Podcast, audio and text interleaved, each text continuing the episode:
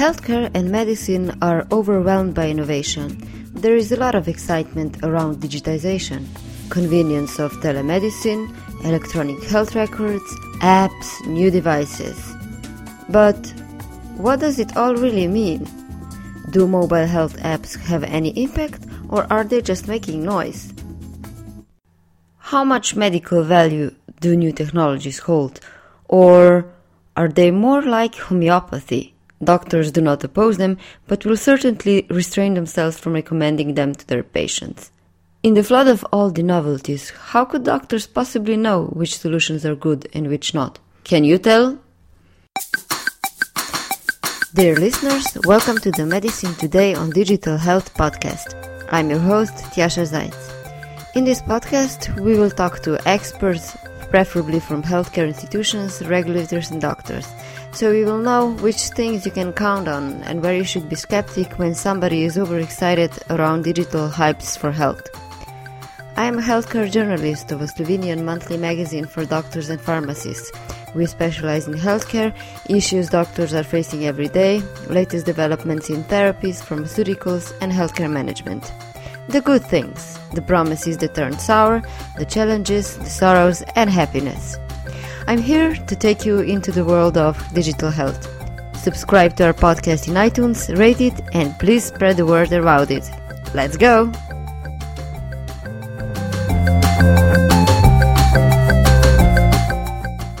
If you ever watched Star Trek, you know that for decades people dreamed about having a handheld device or a robot which would be capable of diagnosing their medical issues and maybe even cure them by some high tech wave technology. Something like this. And how did the pain start? Uh, let's say slowly. I see. So, how would you rate your pain at this moment when Uh. 10 is unbearable? Let's say five. Right. Just a few more questions and we'll get this sorted. Have you had any dizziness? No. And have you had a fever? Uh, no. Have you experienced any nausea or vomiting? No. Okay, we are almost there. How are your symptoms progressing? Same. And how long has this been going on for? Just a day. Well, the good news is your symptoms don't seem worrying on So- a medical level and can be managed at home. Headaches are a common side effect of viral illnesses. Keep hydrated, rest, take regular painkillers without exceeding the recommended dose, and let the illness run its course. If you start finding it difficult to look at light, begin vomiting or your headache worsens, see your GP straight away. I'm not joking. Those are clear warning signs. What you just heard wasn't a clip from a sci fi movie or series. It was a short introduction of the app Babylon. It's an artificially intelligent symptoms checker which helps you figure out when you should visit a doctor and when your symptoms can be treated at home. If you're in big trouble, the app will tell you to go visit your doctor. The algorithms of the app are developed with the help of 100 doctors employed by Babylon. So we headhunt our doctors from great jobs, pay them incredibly well to come and see our patients. And the reason we can afford to do that is because our primary concern one is to give our patients an unbelievable service, but two is for our machine to replicate that. So every time our doctor sees somebody, the machine is learning, so it becomes permanent. So every one consultation, I mean, it's not as simple as that because you need to go through learning loop after learning loop to confirm that that was the best consultation. But let's just say every single consultation becomes an event in which the machine learns. Nine out of ten times when you see a doctor, you don't need to see a physical doctor. If you wish, two out of three times the machine comforts you enough, the, the, the intelligence comforts you enough to say, actually, I don't need to see a doctor. And then of those who do, only one in ten end up physically needing to see a doctor because we need to examine you, right? And often that is not just examination, it's a test. So even if you went and saw a physical doctor, the doctor would have sent you for a test anyway, so we can just send you for a, for test. Mm. Babylon sounds amazing and kind of too good to be true.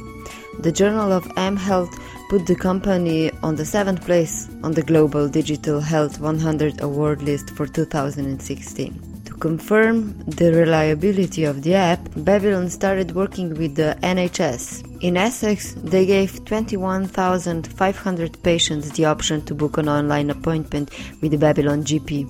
And as they claim, they have successfully freed up time for the GPs to treat patients with more acute or emergency issues. But let me return to the initial point of this podcast.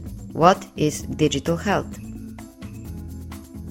Think of what is digital in medicine and healthcare electronic health records, mobile apps for measuring and tracking health. And then there's serious medical devices, point of care devices such as glucose monitors. You can count in digital solutions that help improve our health and those optimizing delivery of healthcare. Some solutions are made by already existing big players, but a lot of them also come from startups. According to Startup Health, an investment organization with the world's largest portfolio of digital health companies, in 2016, 8 billion American dollars were invested in digital health companies. That's 2 million more than in 2015. And if startups succeed, they can be on their way to the medical technology market, a 300 billion euros industry which includes all sorts of medical innovations. The key question is what impact do these new solutions have? Are they disrupting and helping healthcare?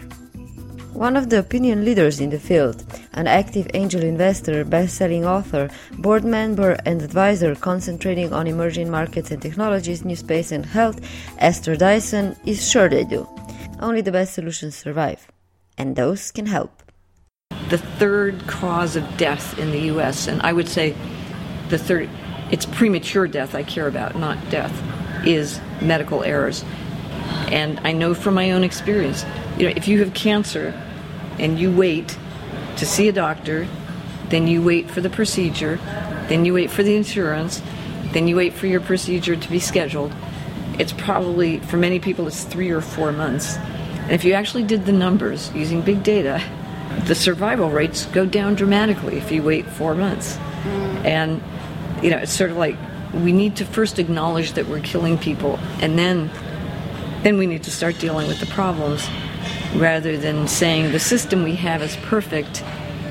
Any change needs to be justified. Actually, the system we have is scarily bad and incompetent and inefficient, and let's start fixing it. And yeah, let's let's be careful of what we're doing, but let's not pretend that what we have is perfect. Startups can help a lot. I mean, they need to work with the doctors and they also need to understand that the doctors are busy. Both sides need to change. And certainly, there's a joke about scientific progress happens one funeral at a time. The newer doctors, the young ones, they're used to using email, they're used to messaging, they're, they feel comfortable with cell phones. And fundamentally, that's a big change that is happening but doctors also need to feel comfortable working with nurses. They need to understand they don't know everything. They need help from expert systems, they need access to other people's records. It, it's happening, it's slow, and it's digital health is part of it, but it's not the solution. It's it's it's part of a broader network of things that are happening and everybody needs to start being a little more humble and a little more open to change. Ms. Dyson often warns about the scale of so called global sickening, which could be unmasked and reduced with the help of digital health. I have this idea of global sickening. It's like global warming. Global warming happens in the atmosphere, global sickening happens in people's bodies, and therefore it's honestly even more important and even more threatening than global warming. The challenge in both cases is it's very hard to see it because we're not measuring it. And just as people are now starting to measure the atmosphere and, and carefully watch temperature and so forth, with global sickening, we're starting to measure people's not just their pulse and their exercise, but their blood sugar. We're getting more and more biomarkers, all this digital health stuff that's creating the big data. The big data is what's making global sickening visible. And on an individual basis, then people are possibly beginning to realize, oh, I'm not as healthy as I thought I was. Actually, my blood sugar is going up. my metabolism is going down. And it's this feedback that enables both individuals and doctors to start paying attention before people get sick, which is when we really want to solve these problems. Digital health is definitely disrupting healthcare, but at the same time, it needs to understand that healthcare is providing something of value. It's not providing it very well, it's too consolidated.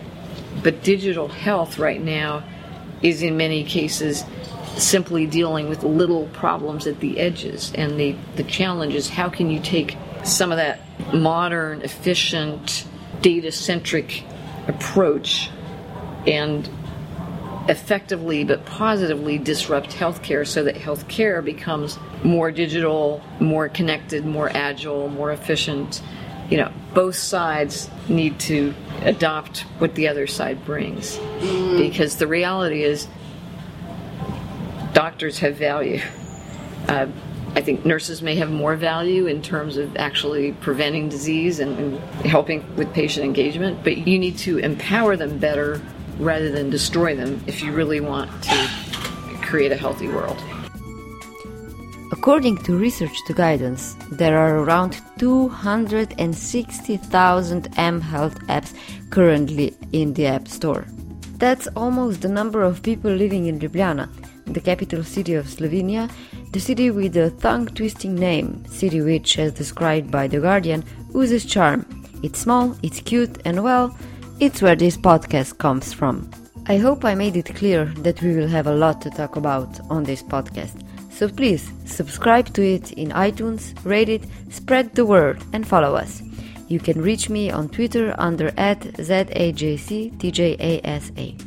And if you want to get to know more about digital health, Go to YouTube and take 20 minutes to see a short documentary titled Hopes and Hypes Around Digital Health Documentary. We recorded it last year for the purpose of our national conference on e-health and digital health.